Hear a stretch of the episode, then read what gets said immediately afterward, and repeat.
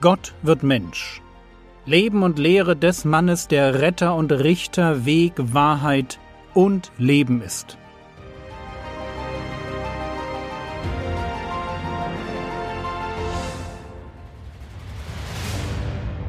Episode 22 Kein Wein und keine Reinkarnation. Gestern sind wir am Anfang des Lukasevangeliums stehen geblieben bei Zacharias, der sich furchtbar erschrickt, als plötzlich im Tempel der Engel Gabriel erscheint. Lukas 1, Vers 13, der Engel aber sprach zu ihm, Fürchte dich nicht, Zacharias, denn dein Flehen ist erhört. Und Elisabeth, deine Frau, wird dir einen Sohn gebären, und du sollst seinen Namen Johannes nennen. Wenn du ein gutes Beispiel dafür brauchst, dass Gott Gebete auch dann noch erhören kann, wenn aus menschlicher Sicht nichts mehr zu erwarten ist, hier hast du es. Ein Ehepaar betet jahrzehntelang und schlussendlich ist es soweit. Zu einer Zeit, wo niemand mehr damit rechnen würde. Lukas 1, die Verse 14 und 15. Und er wird dir zur Freude und zum Jubel sein, und viele werden sich über seine Geburt freuen. Denn er wird groß sein vor dem Herrn. Weder Wein noch starkes Getränk wird er trinken, und schon vom Mutterleibe an mit heiligem Geist erfüllt werden. Alles an diesem Kind ist außergewöhnlich. Zum einen seine Geburt. Viele werden sich freuen. Warum? Naja, weil sie mit Elisabeth und Zacharias mitgelitten haben. Kein Kind, kein Erbe, das war in dieser Zeit schlimm. Aber jetzt ist Freude und Jubel angesagt. Dann sein Name Johannes. So hieß niemand in der Familie, und es wird darüber nach der Geburt noch eine heftige Kontroverse mit der Verwandtschaft geben. Gut, dass der Engel dem Zacharias den Namen genannt hat. Dann der Aspekt, dass er groß werden würde und keinen Alkohol trinken sollte. Das heißt, als Naziräer leben sollte. Frage, was ist ein Naziräer? Das Wort stammt aus dem Alten Testament. In 4. Mose 6 findet sich das Gelübde der Abgesonderten, der Naziräer. Man konnte sich als Israelit Gott auf besondere Weise weihen, wenn man auf Alkohol verzichtete. Genau genommen verzichteten Naziräer auf Weintrauben und alles, was daraus gewonnen wurde, also neben den Trauben auch auf Wein, Essig, Rosinen. Außerdem durfte man sich die Haare nicht schneiden lassen und keine Leiche berühren. Man konnte das Naziräergelübde so lange geloben, wie man wollte. Johannes der Täufer aber sollte ein Leben lang ein Abgesonderter sein und als Naziräer leben. Könnt ihr euch vorstellen, wie lang seine Haare und sein Bart waren, als Johannes mit Anfang 30 zu predigen anfing? Er muss eine wirklich merkwürdige Erscheinung da mitten in der Wüste gewesen sein. Und er war von Mutterleib an mit Heiligem Geist erfüllt. Das war für den alten Bund, Johannes gehört noch zum alten Bund, das war für den alten Bund außergewöhnlich. Erst nach Pfingsten wird der Heilige Geist allen Gläubigen zugänglich. Nach Pfingsten gehört er zur Grundausstattung eines Bekehrten. Im alten Bund jedoch war das Erfülltsein mit dem Heiligen Geist die absolute Ausnahme. Und Johannes der Täufer bekommt noch im Mutterleib den Heiligen Geist. Das ist dann auch der Grund dafür, warum Elisabeth, die Mutter von Johannes, im schwangeren Zustand, als sie Besuch von der ebenfalls schon mit Jesus schwangeren Maria bekommt, sagt, Lukas 1, Vers 44, Denn siehe, als die Stimme deines Grußes in meine Ohren drang, hüpfte das Kind vor Freude in meinem Leib.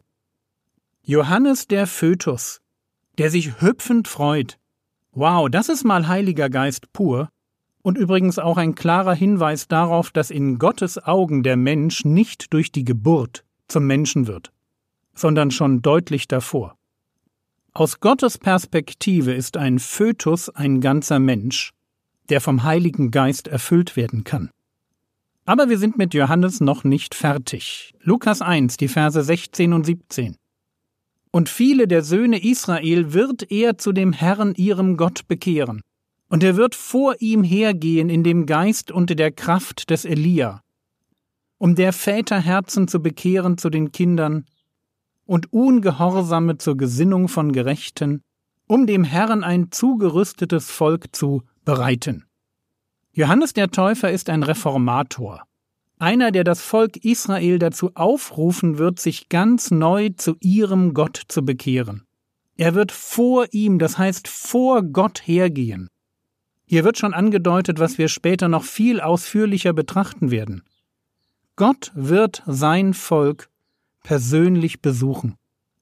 Und Johannes ist sein Vorläufer. Und er kommt in dem Geist und der Kraft des Elia.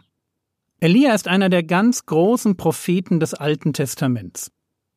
Weil hier steht, dass Johannes der Täufer im Geist und in der Kraft des Elia kam, haben manche spekuliert, ob er so etwas wie eine Reinkarnation des Elia sein könnte.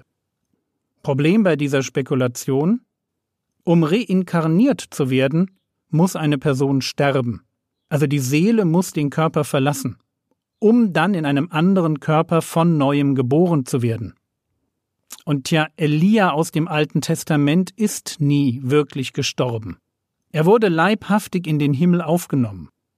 Und noch etwas spricht deutlich gegen eine Reinkarnation des Elia. Der echte Elia erscheint als Person, also mit einem Körper, wie mir scheint, zusammen mit Mose auf dem sogenannten Berg der Verklärung und Jesus unterhält sich mit ihm. Im Blick auf Reinkarnation kann man biblisch nur sagen, Hebräer 9, Vers 27, und wie es den Menschen bestimmt ist, einmal zu sterben, danach aber das Gericht. Das ist die Antwort der Bibel auf Reinkarnation. Es ist jedem Menschen bestimmt, nur einmal zu sterben, so wie es für jeden auch nur ein Gericht, vor dem großen weißen Thron gibt. Also keine Reinkarnation.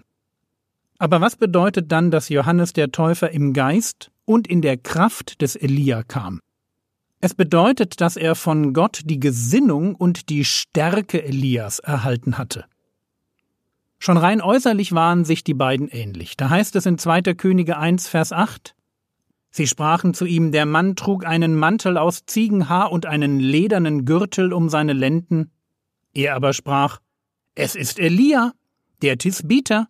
Und dann Markus 1, Vers 6. Und Johannes war mit Kamelhaaren und einem ledernen Gürtel um seine Lende bekleidet, und er aß Heuschrecken und wilden Honig.